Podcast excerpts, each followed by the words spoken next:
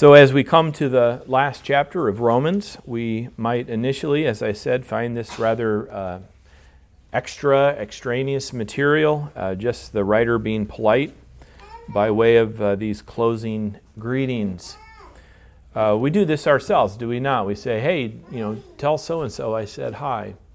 Um, but we do really mean that when we say it, do we not? I mean, we, we want to give greetings to someone through somebody else so that uh, indeed uh, others are knowing that, that we remember them, that we're thinking about them. Well, that's what Paul's doing here. And uh, the word greet in, his, uh, uh, in this chapter, in its imperative form, uh, occurs some 16 times, if I counted correctly. and all before the closing words, all the churches of Christ greet you. So, what comes forth from this passage is once again an, an, an, emphasis, we shouldn't miss this, an emphasis on the church. Um, and, and not just the local church, although that emphasis is certainly here as well, but an emphasis on the wider and the broader church. In other words, here is a very Presbyterian passage, if I can put it that way. Here is a passage that makes it clear that local churches, including the church at Rome, are not just local, but are also part of the whole church, the, the full gathering of all those who profess faith in Jesus Christ. The question that might uh, come to mind uh, by this passage is how did Paul know all these people? Um, thus, to send greetings to them at the end of his letter.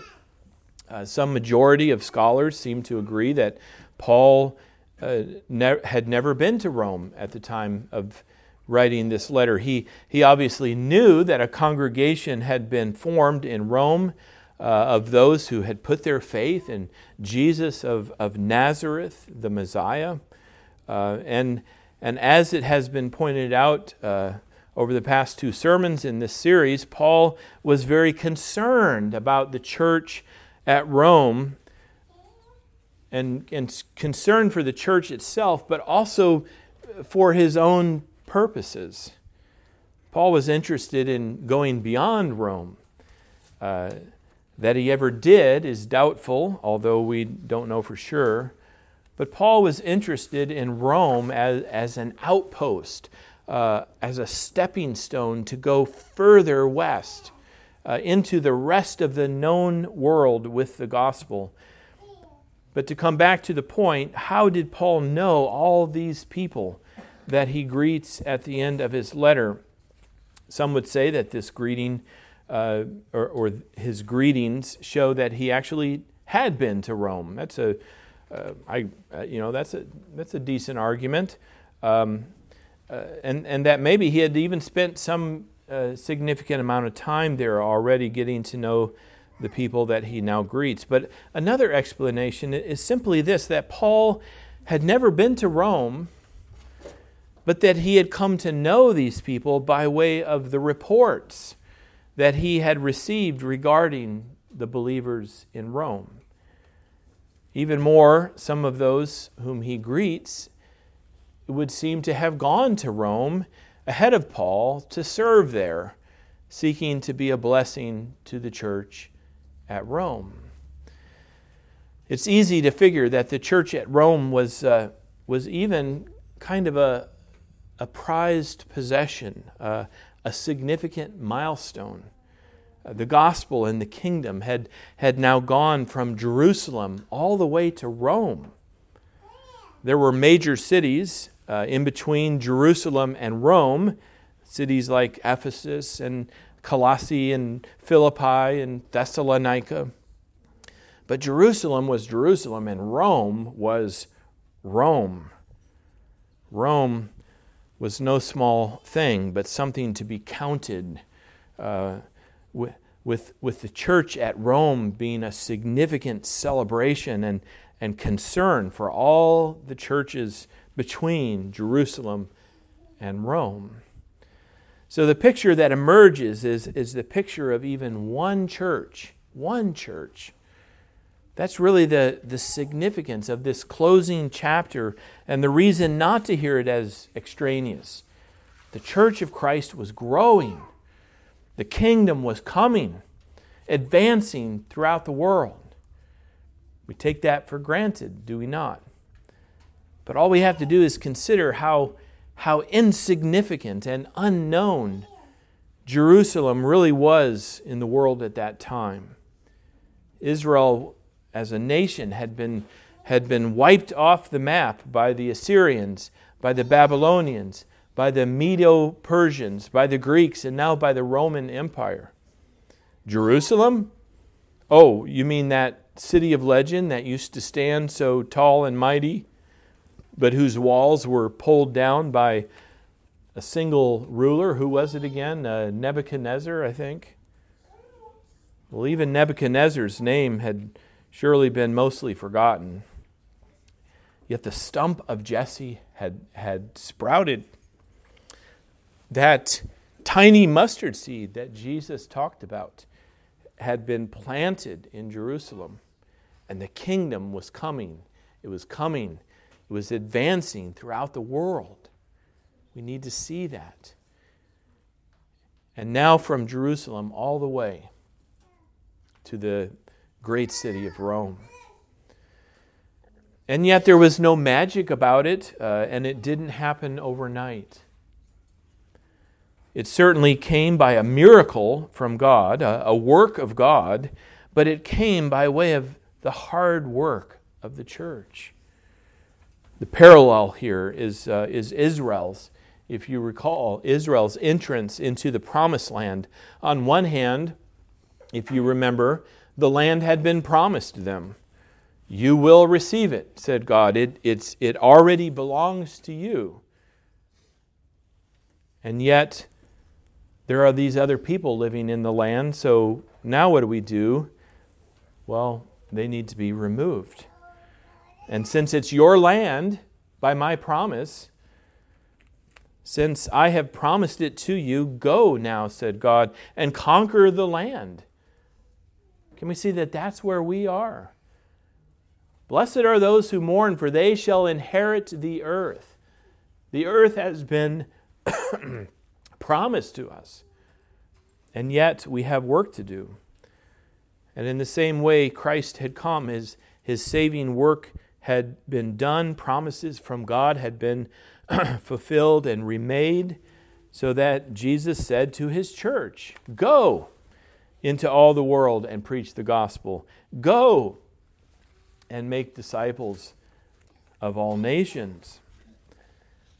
So, the thing to be gained from this, uh, this closing chapter of Romans, beyond recognizing the advance of the kingdom from Jerusalem to Rome, is to see the significance of service. First of all, the significance of service.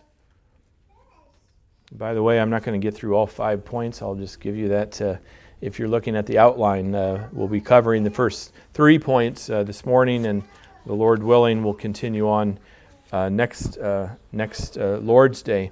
But the first point, the significance of service. In Romans 16, verse 1, Paul writes, I commend to you our sister Phoebe, a servant of the church, that you may welcome her in the Lord by way or, or in a way worthy of the saints and help her in whatever she may need. Uh, and and uh, or for she has been a patron of many uh, and myself as well.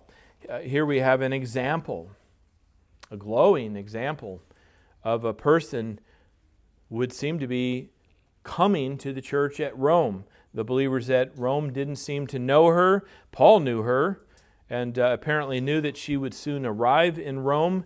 Uh, for what purpose, we do not know, uh, but presumably, presumably to be some, some help uh, to, uh, to the believers at Rome.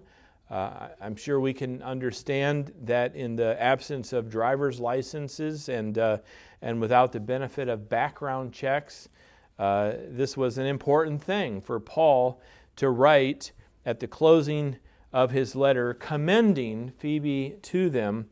And, uh, and shouldn't we hear Paul writing, uh, uh, or, or, or uh, we shouldn't hear Paul writing, uh, well, you know, th- this, this woman, Phoebe, is coming, and, you know, just make sure you, you're prepared for her.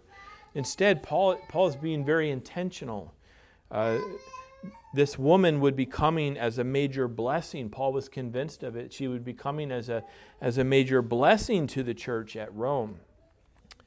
And, uh, and so he wanted to make sure that she was well received. Surely Paul learned how important it was to, to recognize service in the church. And, and, by, and by a person's service, especially over time, uh, to recognize the character of a, of a person uh, behind that good service. Uh, we don't have the details of Phoebe's vi- visit to Rome, nor do we need those details. If we, I always say, if we needed the details, the Holy Spirit would have given them to us. Uh, but, but what we need to see is, is, is how valuable it was to the church when someone decides to be a good servant of the church.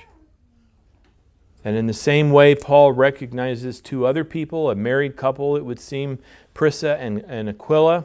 He writes, uh, Greet Prisca and Aquila, my fellow workers in Christ Jesus, who risked their necks in my, uh, for my life uh, to whom not only I give thanks, but also all the churches of the Gentiles uh, uh, as well. So, so service is one thing.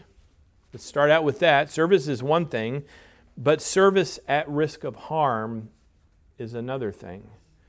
Here was a couple who clearly loved Christ. Here was a couple who had decided to serve Christ and thus to serve the body of Christ, the church, despite what it might mean, regardless of the consequence that they might bear for indeed serving the church. They risk their necks.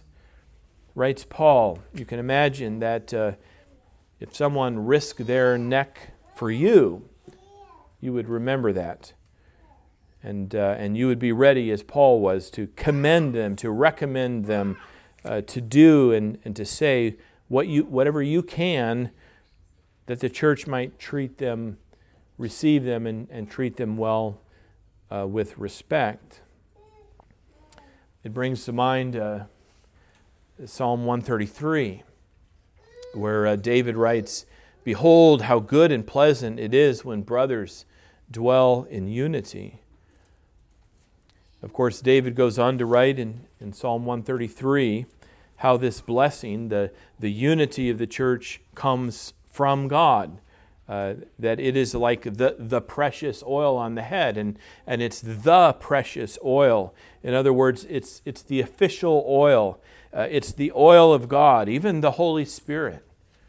When brothers dwell together in unity, it comes about when God bestows his anointing for his blessing.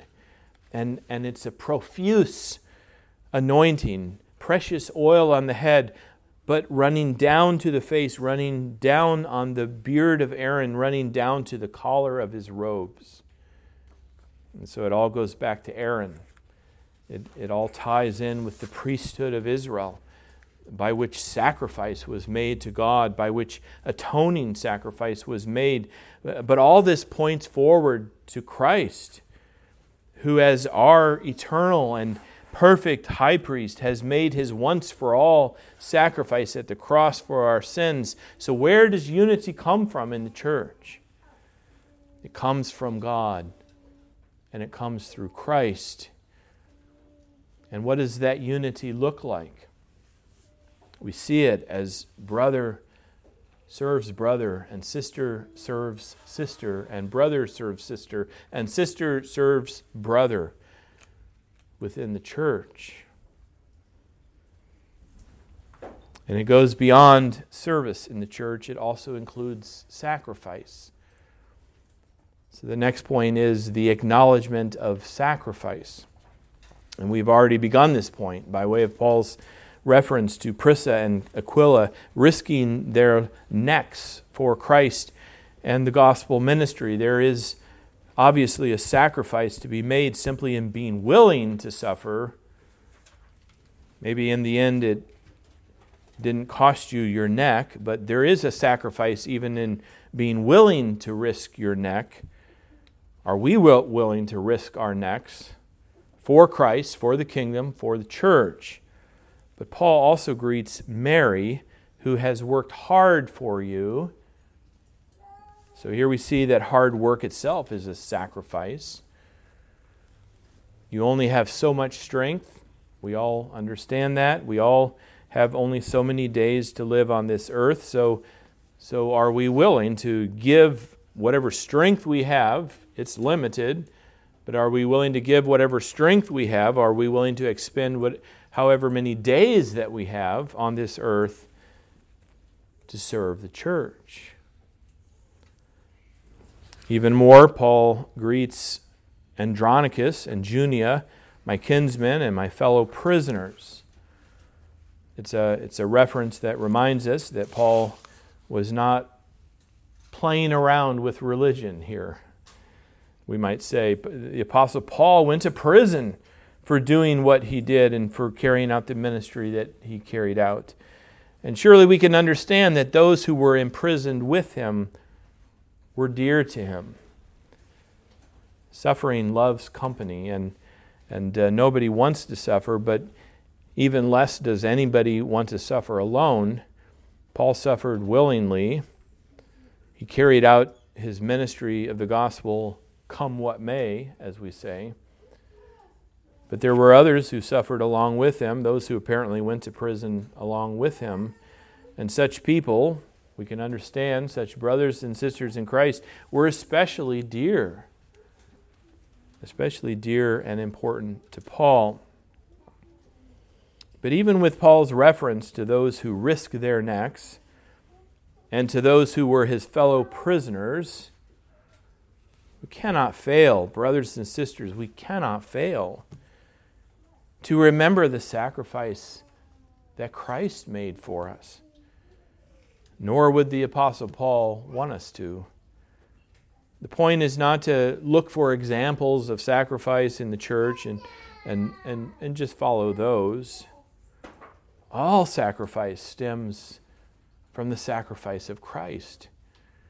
The cross of Christ is, is not just the example, it, it is an example, but not just an example. The cross of Christ is even the power behind whatever sacrifice we make for the cause of Christ, for the coming of the kingdom. So let the sacrifice of Christ be our example even our inspiration. But if you think about it, who is going to do that? Well, Christ went to the cross, so we should be willing to suffer too. But does that make sense? In a this worldly way, it makes sense. But the power of it goes beyond just the example. The power of it goes to the sacrifice itself and to the resurrection of Christ. The one who suffered and died for us also rose again from the dead. And so we have this assurance that even as we serve and suffer, even as we make significant sacrifice, we will have lost nothing. Can we see this? That no matter how much you give away throughout your life, you have lost nothing. Isn't that remarkable? No matter how much you give away throughout your life, you have lost nothing.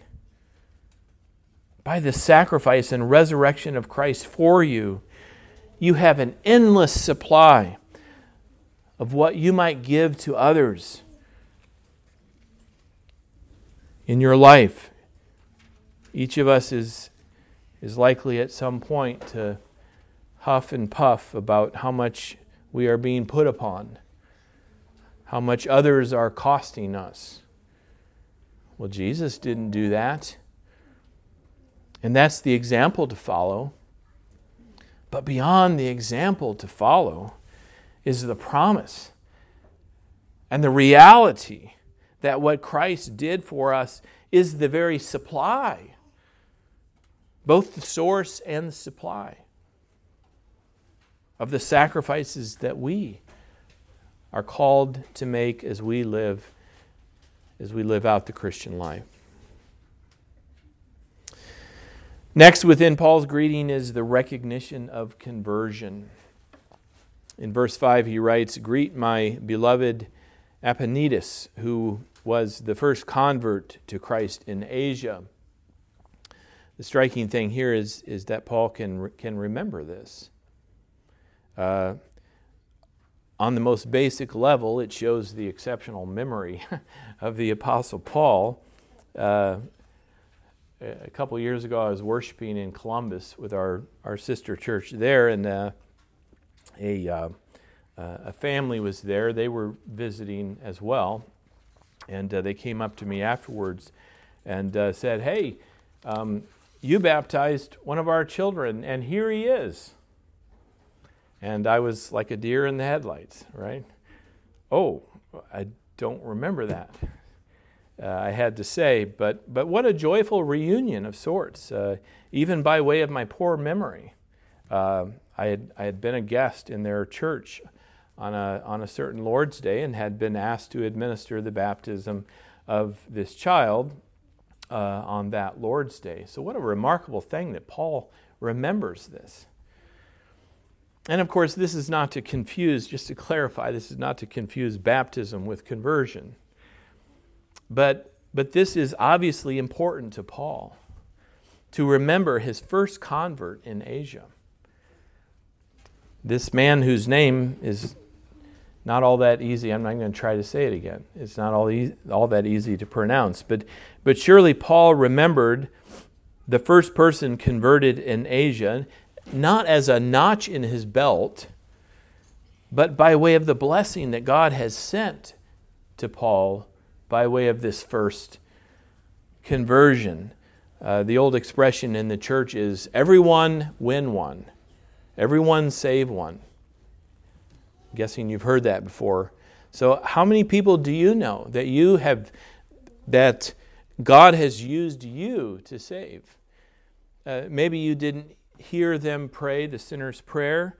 Uh, maybe you weren't there for their profession of faith. But you can look back and see that God used you. That God used you, that Christ was at work through you. I think this is something important to take from this passage, a passage that we might otherwise read as extraneous, just extra stuff to pass over quickly. But if we slow down and if we think about it, here Paul was aware of one of his first converts. Again, not as a trophy on a shelf, but as a blessing from God. Conversion is indeed a miracle. Conversion is a miracle. This is our reformed conviction. At least I hope it's your conviction that conversion is a miracle. Sometimes the question gets asked uh, Does God still do miracles today? And, and one answer, maybe you've heard it, is to say, Well, yes, every time a baby is born, God does a miracle. Well, that's not a bad answer.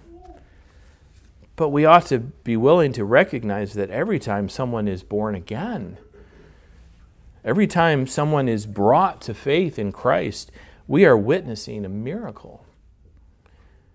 If God's word is truth, that, that sinners are dead in sin, that conversion happens by way of the new birth, that sinners are resurrected and newly created unto faith in Christ, then faith only comes to the heart of a dead sinner who is created unto faith in Christ. Faith only comes to the heart of a dead sinner except by way of a miracle, a gracious work from God, no less significant than Jesus healing the sick, or casting out demons, or making the lame to walk, or restoring a, a withered hand, or even raising Lazarus from the dead. The challenging question is why we don't understand our conversion in that way. If you are a believer in Jesus Christ, then, then something miraculous has happened to you. And not miraculous in any kind of a general or, or generic sense. God has done something. The God of the Bible has done something to you and for you. And what the God of the Bible of the Bible has done for you has been done for you through Christ. His birth, life, suffering, death, and resurrection, all leading to his ascension to heaven and his outpouring of his Spirit, his life, his merit, his salvation. Only by the work of Christ, for the sending of his Spirit, are you a believer in Christ, thus to have salvation by the faith that has been given to you. And beyond our own conversion, we must see and understand every conversion in the same way. It's a miracle of God. And someone might try to, you know, get us to, to question all this by saying, oh, well, uh, you're, you're just a Christian because you are following the faith of your parents. The child of a Buddhist becomes a Buddhist. The child of a Muslim becomes a Muslim. The child of a Christian becomes a Christian. But if we know the truth of God's Word, if we have been convinced of the truth of Christ, then will we not say, well, yes, absolutely, I'm a Christian because my parents were Christians, but that's exactly how God saved me by giving me to be born into a Christian family. God was at work from the beginning, from my earliest days. As the psalmist says, from my mother's breast. It was only a matter of time before Christ was born, lived, suffered, died, rose again, ascended, and sent his Spirit to me. It was only a matter of time that salvation would come by the mind and by the plan of God into my life, and even from all eternity, that it might become mine. Well, as I mentioned, Paul has more greetings, but as I was preparing this sermon, I ran out of time. and we do have the Lord's Supper to get to. So uh, these are important greetings. So let's, uh, let's keep the rest for next time, the Lord willing for this morning. Here's the review service, sacrifice, and conversion. Service, sacrifice, and conversion. Let us serve one another. Let us serve one another as we serve the one who has served us, the one who went to the cross for us. And how can we serve the one who is now in heaven? How, how can you serve Christ? He's not, He's not here in the flesh, but He's here in the Spirit, and He's here by His church. And so we can serve Christ by serving the church, and let us even serve by way of sacrifice. And if the sacrifice of Christ on the cross is the example, and even the power behind our sacrifice, then let us be ready to lay down our lives for Christ. And if we are ready to lay down our lives for Christ, then let every lesser sacrifice be freely offered to our Lord. And finally, for this time, let us recognize that conversion. Conversion is a miracle, our, our conversion and that of our brother or sister in the Lord. This is the work of God. This is a miracle of God. And let us give thanks to God, both for his work to save us, as well as to save those who serve and sacrifice alongside of us. Amen. Let's pray. Father in heaven, we thank you that even in these closing verses, there is a great message for us. We can see the church taking shape in such a profound way from, from, a, from a promise to a commission to the coming of a kingdom. We can see it even in the pages of Scripture. And we can see it throughout church history, and we can see it yet today. And we pray that you would give us uh, such courage and confidence that uh, we would continue this work. Not because our work accomplishes it, but because it has been accomplished and we get to be the ones who serve to play it out, to see it applied and to see the kingdom come. So give us this perspective and give us, uh, give us the willingness to serve, to sacrifice, and to recognize your work in all that we are and in all that we do. And we ask it in Christ's name. Amen.